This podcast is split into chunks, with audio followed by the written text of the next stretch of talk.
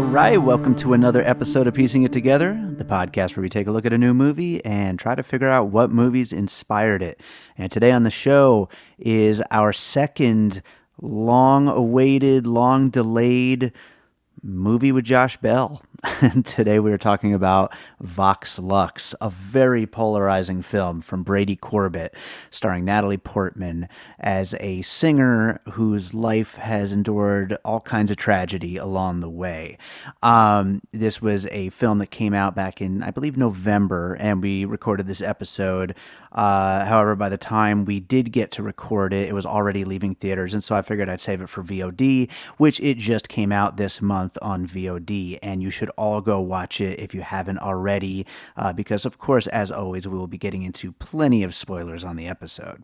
So, uh, you know, that is your warning. Um, so, before we continue on with the conversation, oh, um, I guess you should have a warning as well that this movie is a very difficult watch.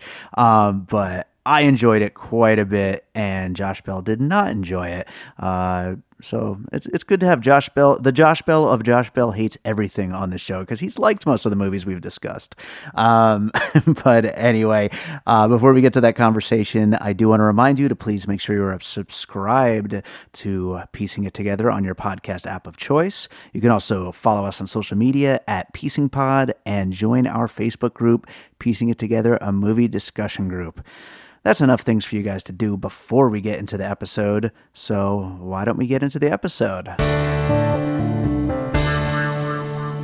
All right, so today on the show, we got back with us Josh Bell. How you doing, man? I'm great. Happy yeah? to be here. All right. Uh, we are talking about a movie that people are either loving or hating, as we were just talking about before we started rolling. Yes. Um, this is going to be interesting uh, an interesting talk because I know we are both on the uh, opposite ends of the spectrum a little I, bit. Yeah, I think so. Yeah.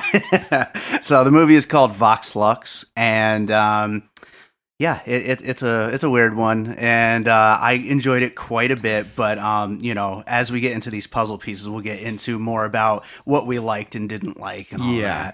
that. Um, we, you know, before we do jump into the first puzzle piece, I just want to ask you you know, I hadn't seen any trailers for this movie. Like, I, I, I knew it was a thing. Yeah. You know, I knew it was a movie that was coming. I knew it had a little bit of buzz and whatnot. Um, but I barely knew what it was going into it. Did you have more of an idea? Like, I mean, I had a little idea. I think I saw a trailer, mm-hmm. an early sort of short, maybe teaser trailer, yeah. that was incredibly misleading. Yeah. um, but I had read enough about it to know that it would be very weird and off-putting, mm-hmm. and I went in uh, with a couple, well, uh, with one uh, Jacob Toronto, who is a, a former uh, and maybe future podcast co-host here, uh, and a friend of his. And uh, Jacob's friend is a huge Natalie Portman fan, mm-hmm. and was like, "Oh, I really want to see that movie where Natalie Portman plays Lady Gaga." Yeah, yeah. And he definitely did not get what he expected. Um, I, I, yeah, I knew it would be kind of strange and mm. and off putting. I wasn't I think I didn't know exactly like in what way right. it would do that, but I definitely didn't expect like this big Natalie Portman pop star spectacle. And right. I think that's what maybe people are expecting and that's why it's turning off a lot of general audiences. And that really is, I feel like what I was sold in the one trailer I watched, but maybe right. there were longer trailers that, that gave you a better idea of what it really is. Okay. Right on. Well, you know, with that, we might as well jump in. What is your first puzzle piece? Well, okay. So speaking of, of off putting and unpleasant, um, I'm going to start with Gus Van Sant's Elephant. Okay. Uh, which is, uh, of course, a movie that was uh, directly inspired by the Columbine school shooting. Mm-hmm. And Vox Lux opens with an extremely violent and unpleasant wow. school shooting yes, it does. sequence. And, and I mean, I, I, I think uh, the director here, Brady Corbet, uh, owes a lot to weird art house auteurs yeah. like Gus Van Sant. Yeah. Um, and so I, I think Elephant also is a movie that is trying hard to make the audience uncomfortable. Mm-hmm. And uh, I, it's been a little while since I saw it, but I think un- unlike this, which opens right away or almost right away with this this extreme violence. Elephant yeah. takes a really long time yeah. to build up to that violence, but is is making you kind of uncomfortable and uh, weirdly off put along the way. Yeah, yeah. Um, and and this is this movie does that even aside from that big violent scene at the beginning, I think it is all about making the audience uncomfortable and sort of off their guard. Yeah. Um, and and that's very much uh, Elephant is another movie I think that at the time and probably even now if people see it is very much a love it or hate it oh, for sure. film. Yeah. Uh, I remember uh, Mike D'Angelo, who's a, a critic who used to uh, write for us at Las Vegas Weekly and uh, writes for the AV Club and at various places online. Uh, yeah, I think has has sometimes named that like the worst movie he's ever seen. um, and uh, so, and and I don't know if I really like that movie, but I think li- like Vox Lux. I find it interesting, even if I don't actually like it or feel like it succeeds at what it accom- what it sets out to do. Right, that's fair because yeah, I think that this is a movie that you know, like it or not, this is this is a movie that's difficult to like. Yes. But, you know, if you do like it, like I did it, it's definitely it's um it's very off putting. It very much has a, just an incredible feeling of dread throughout the whole thing. And you know, I think um just to jump right into my first puzzle piece, I was going to do this one later, but I think it's it ties in really well with Elephant. Um, that actually would have been a great one. I was kind of thinking of a uh, more of not just a specific movie, but like a feeling. And I was thinking of movies that just put like an extreme sense of dread on you Yeah. through the whole thing, where it's like it's almost hard to pay attention to the rest of the movie because you're just like Jesus Christ, what's going to happen now? You Right, know? right. And I mean, a few a few examples I had um, were uh, a history of violence, uh, Mother, which is of course a little too new for this, but Yeah. uh, and then also the music video, "This Is America," Childish Gambino, Okay, where yeah. you just like like okay, that just happened. What the hell's going to happen now? Yeah, you know, yeah. and you never really quite know where it's going to go, and it's really kind of keeps you on edge a lot of the time. I think as difficult as that is, that's kind of what I liked so much about it. Like, I mean, through the whole movie and then even the car ride home, I was still thinking about that opening shooting. And I'm just like, like, God damn it. Like, that was terrible. Like, Yeah. You know, and Right. uh, it, it, it puts like a, a sense, of, I, I guess the word is, it puts a sense of dread over the rest of what's happening. Yeah. And um, so I, I think there are other movies that do that. Obviously, Elephant was a great one to add to that list. Um, but yeah, yeah, that, that's my first puzzle piece. yeah, I think that sense of dread, and it was interesting to me because there's so much of that sense of dread that's then reinforced later. Not only is there the shooting at the beginning, but then they, they directly deal with 9 11. yeah, tragedy and- follows her career, Right, like right. every step. And there's that other terrorist shooting later, Mm-hmm. and and to the point where watching the final scene, that interminable uh, concert scene, Yeah. which I couldn't wait for it to end, but also I kept waiting for there to be like a bombing or a shooting or something that Yeah. just never friggin' happened. yeah. um, so yeah, I mean, as you can tell, I found this movie very frustrating, but but I, I do think it very effectively creates that sense of like something bad is always around the corner. yeah, absolutely.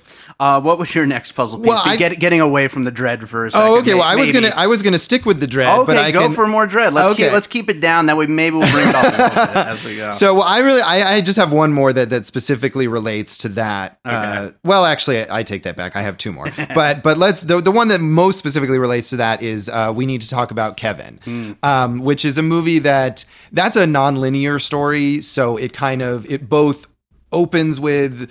Uh, you know something bad happening and then builds to that something bad happening over the course of the movie as you kind of fill in the gaps of what exactly has happened um, but that is a movie that's a movie that i really like but Yeah. that like you said like this movie i think is very hard to like Yeah. and a lot of people really really dislike um, and and uh, but i think like like this movie it, it gives you the sense that like this character who you would think is like a a, a sympathetic sort of I, I don't know uh audience ident not maybe not audience identification character but uh, the kind of character that like a mainstream movie would have you always root for someone you want to like. someone you want to like Yeah, exactly yeah. like the, the famous pop star Yeah. or in that case it's like the mother who is protective of her son Yeah. and it just spends the whole movie grinding down your instinct to like this person until by Yeah. the end you just loathe them as much as you possibly can Sure. um, but yeah, that's a movie that I felt like the whole time I was just like on edge of like, what what is happening and when is the next awful revelation going to come and Yeah. I, I think that movie does that a lot better than this one does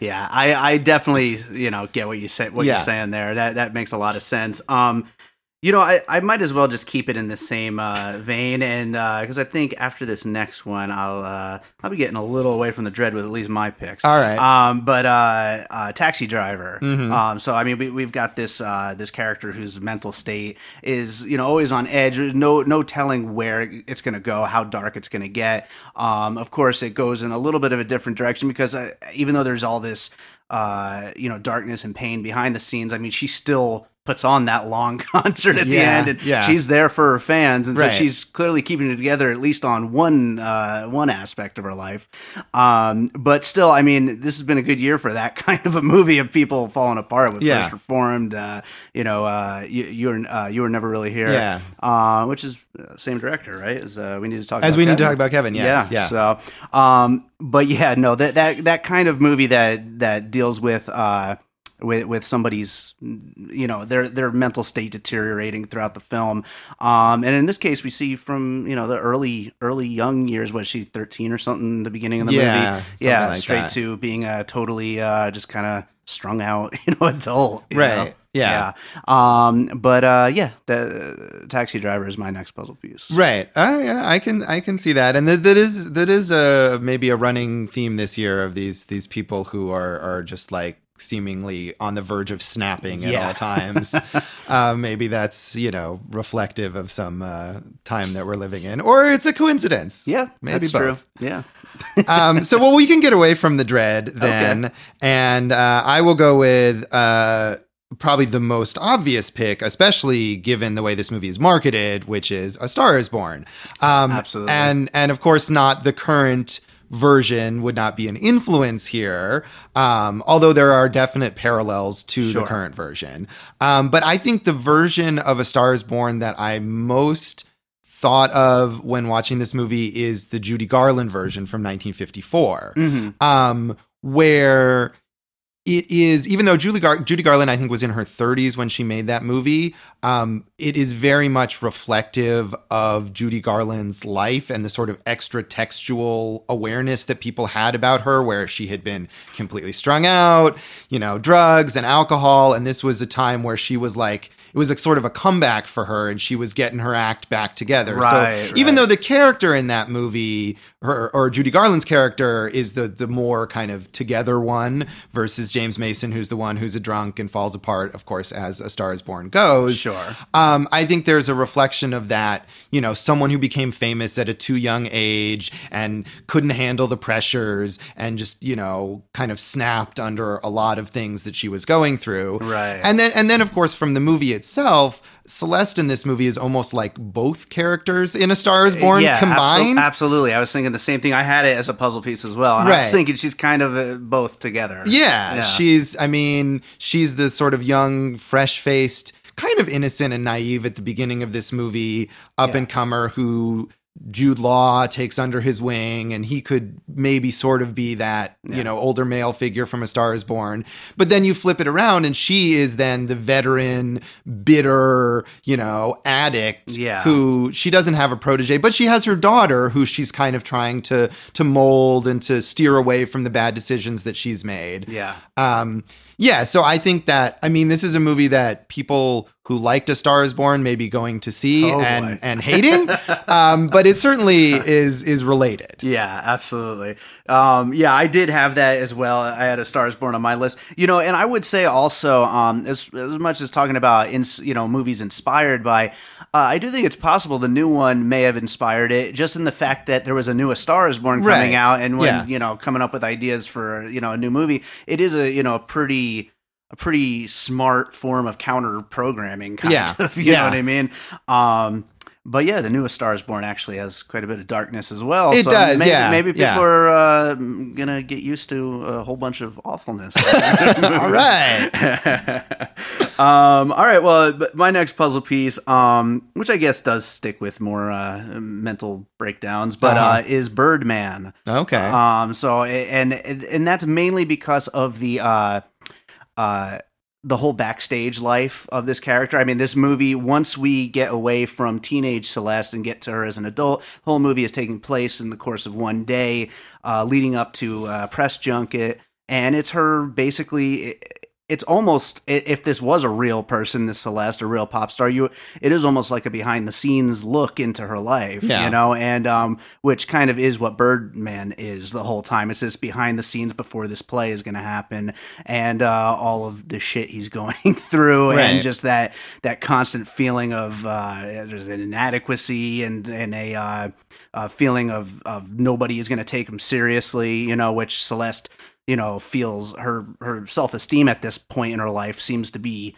totally down Right. despite being able to turn it on for the fans Yeah. she actually does get out there Yeah. um and so yeah that's why i saw birdman as a potential uh inspiration to this movie Yeah, and Birdman is, I mean, a is a movie that I, I strongly dislike, but uh, but I mean, I think is also a movie that in some ways is trying to keep the mo- the the audience on edge, Yes. in a much more like inviting and friendly way, Fun way. yeah, a fun way. But the way that it's shot and that incredibly irritating drum score in that movie, I think, are both designed to kind of keep you in that heightened state. Like, Yeah. when are they gonna cut? And like, you know, Yeah. the the music that's just pounding in your brain. birdman is another love or hate movie I Yeah. mean, a lot of people do hate that movie i loved it when it came out i haven't seen it since like the theater though Yeah, I just, I mean, and that that director too. I just, I really don't like anything that he does. Yeah. uh, yeah. But but you're right. Plenty of people love Birdman, and I can see that Yeah. as a, uh, you know, as a precursor to this. yeah it's it's a wild movie Yeah. for sure and this is pretty damn wild This is a more wild movie, I think, than Birdman. And, absolutely. and Birdman, again, I think ultimately ends up being kind of audience friendly, despite Mhm. its its artsy touches. Yeah. Whereas this one is really, again, I, it seems like.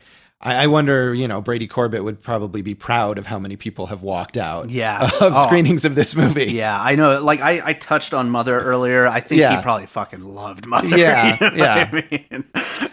Yeah, I could see that. yeah. Um, uh, what's your next puzzle? All right. Well, so speaking of things that are very, very off-putting, No, okay. Um, my next puzzle piece is um sort of a, I, I guess a group of films, but I picked a specifically uh, Dogville, but also generally the films of Lars von Trier, Yeah. um, who is someone that Brady Corbet has worked with as an actor. He was one of the stars of. Um, Okay, now it's blank. He might have actually been in Dogville. Um, no, no, Melancholia. He was in yeah, Melancholia. it was in Melancholia for sure. Yeah. Um, but Dogville I picked because it has that kind of uh, arch narration that this movie has with Willem Dafoe, where it's like the movie is like being condescending to the audience as it explains what is happening. Right. And I think it's John Hurt who does that narration in Dogville. Um, and Lars von Trier is very well known for having these uh, vulnerable female characters that the movie then like tortures for two hours. Right, Uh, right. I mean, Dogville is, is is literal torture for uh, uh, Nicole Kidman's character, where she comes into this town and they basically just like treat her like dirt for the entire movie. um, but and the other specific Von Trier movie that it reminded me of was Nymphomaniac, Mm-hmm. um, which uh, of course features Stacey Martin, who plays uh, Celeste's sister in this movie, um, and she plays the younger version of Charlotte Gainsbourg's character in uh, in Nymphomaniac, and is right. amazing in that movie. Um, but that's another movie that has it's it's it's a different kind of narration. It's it's her the main character kind of telling her own story and her Mm. flashbacks, but it's got like the chapter divisions, Yeah. and and and again this kind of extremely off-putting female character that the movie is just daring you to dislike. Yeah. and and so I think. Von Trier is clearly a very large influence Yeah. on Brady Corbet. Yeah, absolutely. I mean, it, it shows completely in every every step of this movie. Really, I'm I'm interested to see when he makes another movie if it's going to go in a different direction or stay in that kind of a uh, uh, abrasive filmmaker. you Right, know? right. Um, and it's funny too when you first said Dogville, I uh, I thought you said Dogtooth, and I thought you were going to Oh. go go into Yorgos. Uh, well, Lanthimos, that's that's which- a good choice as well. yeah, I didn't write it as a puzzle piece, but I did think of his films. Yeah. as- especially like the Killing of the Sacred Deer, which Yeah. which uh, Raffey Cassidy is in. Um, Oh, yeah. but uh, that, another another filmmaker who clearly loves uh, just filling their audience Yeah. with uncertainty. Yeah, just like, yeah. you know. Um, but yeah, no, that that's. Absolutely, though Lars von Trier seems to be all over what he's trying to go for as Yeah. a filmmaker Yeah. now. Um, Sure, uh, that's a good one. Uh, you were just talking about the chapter divisions, so I will use that as a segue right. to my next puzzle piece, which is the narration in Wes Anderson films. Oh, okay. because Willem Dafoe's narration just sounds like it's taken directly out of a Wes Anderson Yeah. film. Um, and I, I was trying to remember, I, I should have looked it up beforehand, whether or not he did actually narrate any of his. I think he might have. It's possible. It seems Yeah. like something that, that Yeah. Wes Anderson would do. and it has that same bit of uh, almost meta, like kind of making fun of what's happening as it's happening. Despite it, it- not so much in Wes Anderson's films, but in this, you know, what's happening is quite dark and whatnot. But still, that it seems like most of the comedic elements of this film come from that voiceover during the Yeah, chapters, yeah. um, which is a, a pretty interesting way of adding a little bit of comic relief to an otherwise very heavy movie. Right. Um, but yeah, just the stylings, the way that he talked, and the way that it was uh, presented, uh, it very much reminded me of Wes Anderson's narration, which is very much a thing. Um, I'm sure someone who's a little more uh, knowledgeable in film than me could tell me who. Uh, Wes Anderson's stealing that from, but uh, you know, right. still, I, I I associate it with him. Though. I think there are a lot of maybe like French New Wave filmmakers Right. who use like uh, I, use narration. Um, I, I I'm not going to cite any specific movies right now because I Uh-huh. probably would be wrong.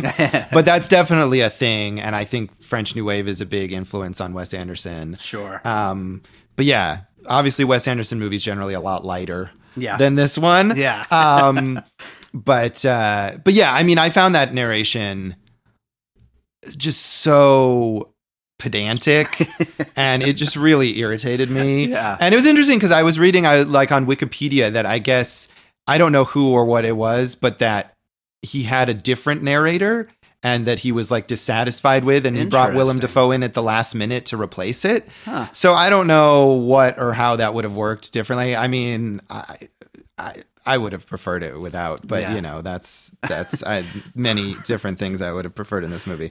Um, so, um, well, I'll stick with with things that are off putting and and also just kind of a general body of work. Um, specifically, the movie The White Ribbon, and in general, the works of Michael Haneke, who is another director that Brady Corbet has worked with Yeah. as the one of the stars of the English language version of Funny Games, which is possibly the most uncomfortable film I have ever seen. sure, Um, Yeah. which but which I love, which I think is an, an incredibly well-made film, and and Brady Corbet is very good in it. yeah, Um, but the White Ribbon in particular, because it's a another movie with with this kind of uh, arch narration going for it uh, from an omniscient narrator, Yeah. and and also a movie about uh, sort of strange violence of young people uh, kind of metastasizing into a statement about the state of the world. And i mean in that in that movie it is the rise of fascism in germany before world war ii um, but in a very oblique way. And I think this movie too is obliquely kind of referring to it's called what is it? A 21st century portrait is like Yeah, the little subtitle that he puts on it. Mhm. And and I think he's he's very much trying to tie this narcissistic pop music obsession to some sort of uh cancer in our society, which I thought mm-hmm. was total bullshit. But I definitely think that's what he's going for here, Okay. especially with the, the terrorism connections and the, you know, the shots of the World Trade Center and and even the narration that is is got this kind of smug tone of like, see where our society has gone, Right, right. You know, and I think Haneke has been accused of being very smug by a lot of people Sure. and and I generally like his movies and I like his very very bleak view of humanity and I think he's maybe a little more detached whereas this movie is is a little more invested in kind of trying to re- like get you to feel something. Sure. Um but there's a definite connection there I think. Yeah, no, absolutely. Um, it, this is clearly an actor who turned director is you know inspired by the the directors he worked with. Yeah, um, yeah. yeah, absolutely. And you know, not obviously we've talked throughout this whole episode so far about how this is a very love it or hate it movie. Um, I feel like I don't get that particular connection you were just talking about Okay. with, with the um with the uh, pop music tied to to the you know decline of society and whatnot. Yeah. To me, it's almost like two separate stories that just are uh, happening uh, in tandem with, with uh, this this rise and fall of a pop star and like seeing that in a way that's never really been shown on a on a film before. And the story about uh like just total just like grief and just like awful things happening to people you know what i mean? And it's kind of like two separate things that don't really fully relate to each other Yeah. which i could see that also being considered not a good right. I feel like if they don't Yeah. relate, it's Yeah. almost worse. Right. It, well, it, it certainly gives it a little bit of like a nihilistic, like, what's the point? Um, Right. and I guess I just kind of like that. Yeah. you know what I mean? I, I, I mean, I generally like that too. Uh-huh. And and like I said, I mean, it's weird. Like I didn't like this movie, but things that I'm citing that are considered very nihilistic and off-putting, like Yeah. like we need to talk about Kevin or Lars von Trier movies or Michael Haneke movies, I do generally like. You Yeah. know, um, but but I just feel like this didn't succeed at what a lot of those other movies aim for Mhm. and and try to do, and and succeed at. I mean, and maybe that's because this is his second film, and and at least Von Trier and and Haneke have made you know dozens of films over long careers, Sure, sure. and you know to get to the point where they have this greater command of what they're doing. Yeah. But um, Well, he's, he's certainly aiming high with this. yes, thing, that is true. That is true. Yeah. Um, okay. I, I actually only have one more puzzle piece here. Um, Okay. And it is, uh, it's a pretty obvious one, and it is Black Swan. Ah, yes, I had that as well. yeah, Yeah. So, uh, Black Swan, uh, Darren Aronofsky's film that Natalie Portman, I believe, won the Oscar for, right? I think if Yeah. not, she should have. Yeah, and, and uh, also a very dark film. Also a film about the un- mental unraveling of this uh, this performer, and uh, there's so much of her performance from that in this. Yes. uh, just with a very different story behind it, and.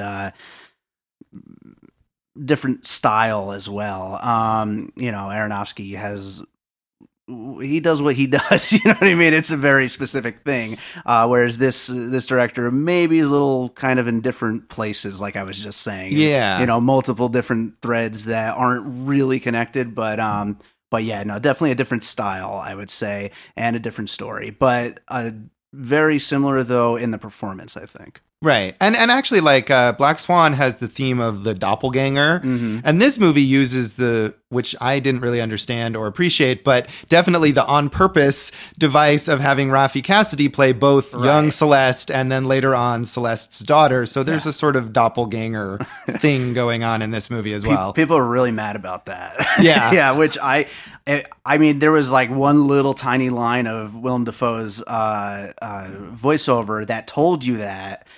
Um, if I hadn't heard that, I don't think I would have had any idea what was happening. Like That it was said, the he said like she w- went down to the lobby to meet her daughter. Oh, that it was her daughter. Yeah, and, oh. and if it wasn't for that line, like I think I would have been like, "What the hell is happening here? Oh. Why, why is she there now?" You yeah i mean it was interesting because to me while i was watching it i think i did i heard that line so i understood that it was meant to be her daughter yeah, but i was like wait a minute i think that's the same actor Yeah. and i wasn't 100% sure Yeah. the whole time which is a good testament to raffey cassidy's performance Uh-huh. but then at the end of the movie and of course because this idiotic movie has all the credits at the beginning and there's no cast list at the end of the movie um, so i couldn't figure it out and so i was talking to the people i was with and i was like i think wasn't that the same actress as the young celeste and as the daughter and they're like no that's crazy that's they totally didn't see that at all so i felt really sort of confused about what was happening there but then i looked it up and i was right that's Um, hilarious. yeah, it is. It is. It is confusing in a way that, again, I feel like a lot of what I'm saying about this movie is that like it goes for something that I kind of like admire the reach, but does not work. And Yeah. this was another thing. I was trying to think of if there's another movie, and I'm sure there is, where that kind of thing happens, where an actor plays a, a, a young version of a character and then later on plays that character's child. Right. I'm sure that's happened. in I, I'm other sure I've seen it as well. Um, I, I cannot think of. If I think of one, I'm going to interrupt. Okay, during the next yeah, please do because I don't. so I have two more, although one of which is is pretty connected to Black Swan, related to Natalie Portman performances, and that's Jackie, Mm-hmm. um, which a, as a movie, I mean, actually, uh, that is a, a movie also that's kind of off putting to some people. Sure. And I mean, the specific thing about that movie that I wanted to mention is Natalie Portman's accent, Mm, yeah, which yeah. It, both in this movie and in that movie, she's doing a very extreme accent Oh, let's yeah. say Yeah. um and and that put a lot of people off about jackie and to me i really liked that in jackie i felt like Mm-hmm. it was it was true to you know the real person that she was portraying Yeah. and it really brought something to her performance and gave you a sense of who this person was and and how she kind of carried herself Yeah. and the way she was an outsider in the world that she lived in and everything um whereas in this movie i just found that accent super super annoying Yeah. and So it it very much is, but in the same way what you're talking about with Jackie, like I do think it makes sense for her accent, and the reason why, I mean, this character is kind of like a combination of a Britney Spears, of a Lady Gaga, of a Madonna, and especially Lady Gaga and Madonna. I mean, they talk with. Eh, Any given year, it's a different accent. You know what I mean? And Yeah. I could see this being one of their kind of bullshitty accents. You know what I mean? So to me, it made sense that she would have, a, you know, maybe if we were catching up with her in the following year of her life, it would be more British. You know, Yeah. you know what I mean? Yeah. Like it made sense to me.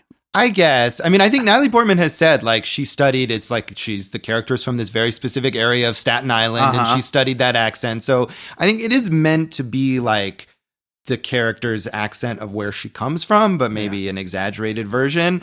and I mean, I, I in the same interview, Natalie Portman talks about like. Why do we value naturalistic acting so much? Like movies are a fantasy. And I think that's a totally fair thing to say. And I don't disagree with her. I mean, I think I like watching older movies a lot. And a lot of people watch older movies and they can't get past the way that actors acted in Yeah. the 30s and the 40s or whatever. Yeah. But I love that. I mean, I love like Bette Davis is my favorite actor, and there's no, almost no Bette Davis performance that you could call naturalistic in any way. Right, So. I'm totally okay with that. I just felt like, again, in this movie, Yeah. the way that they did it just made me want to slap that character in the face and tell her to shut the fuck up. I, I understand. I understand. I'm sure everybody listening understands as well. yeah. Um. So okay, so I'll have one more thing, um, and then that's that's all I've got. And my Sure. last thing is uh, "Stop Making Sense," um, which is Jonathan Demme's Talking Heads concert movie.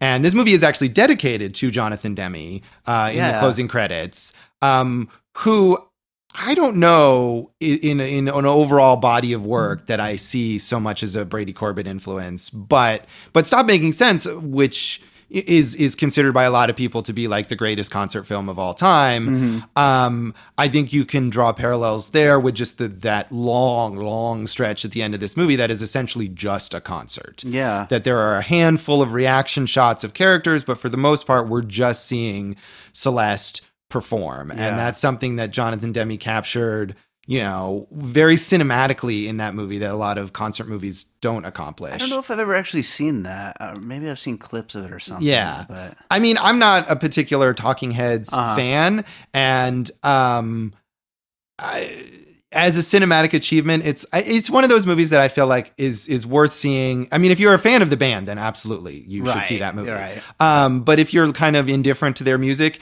it's worth seeing because it is such a landmark concert movie. But at the same time, I think that's one of those movies that is so influential Right. that you watch it now and you're like, what is special about this movie? right. right. yeah, I know what that's like. Yeah. But um but specifically seeing Demme's name in the credits of this movie, I thought, well, clearly he must have seen that and, Right. and and must have thought of it. And Demi made several concert movies over the course of his career, but that is the most famous and also the only one I've seen. you know the one thing that I, I I will criticize I did I didn't love her songs like in, in a year when like a Star is Born like I love the soundtrack to a Star is Born. Um I would have liked for her songs to be a little better. I, I guess Sia wrote them um which Yeah. I'm not really familiar with her music very much but uh but yeah no her her songs were very like the most generic of pop style songs yeah, I and, mean? and I couldn't tell. Like Sia is known. I mean, is an artist in her own right, but is also like a very, very prolific songwriter for other like big pop stars. yeah yeah And so I think she's known for being really good at being kind of a chameleon, Mm-hmm. you know, being able to go say, okay, I'm going to write a Rihanna song for Rihanna that sounds like Rihanna. Right, You know, and so bringing her in to write songs that sound like they come from this character, I think is is a smart that move. That makes sense yeah But but yeah, they it did seem like they were trying to be as generic as possible. Again as an artistic choice and there's the line at one point where she says like i don't want people to think or be challenged. I just want them to have fun.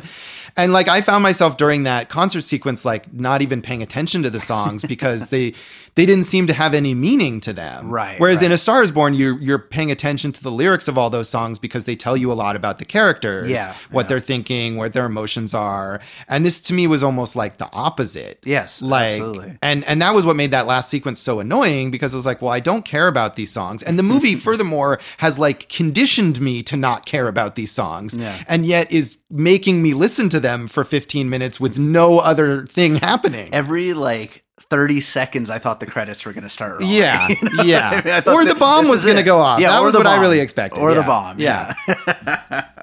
Well, right on. This is uh let's let's do our uh our final puzzle here. Uh so we've got elephant We've got movies with a sense of dread. I had, uh, as a couple examples, were Mother, A History of Violence, and This Is America music video. Also got We Need to Talk About Kevin, A Star is Born, Birdman, uh, Dogville, and the films of Lars von Trier, uh, The White Ribbon, and the films of Michael Haneke, uh, Wes Anderson's narration, Black Swan, Jackie, and Stop Making Sense. Um, so obviously we all know where we each fall on this movie. But uh, any you know any closing thoughts about it? Any things that you thought about it that didn't really get a chance to bring up? Uh, you know, weirdly enough, I think uh, the more that we've talked about this movie, the less I like it. Um, you know, the more that I'm kind of delving into these influences, say, well, here, this movie did something that I thought was really interesting and good and I liked, and how Vox Lux kind of like bungles that. Uh-huh. So no, I think I've I've trashed this movie more than enough. uh Uh-huh. I think the my favorite part of this movie was walk, watching people walk out of the theater. I, I, I, I do find fun in that. Yeah. I absolutely do.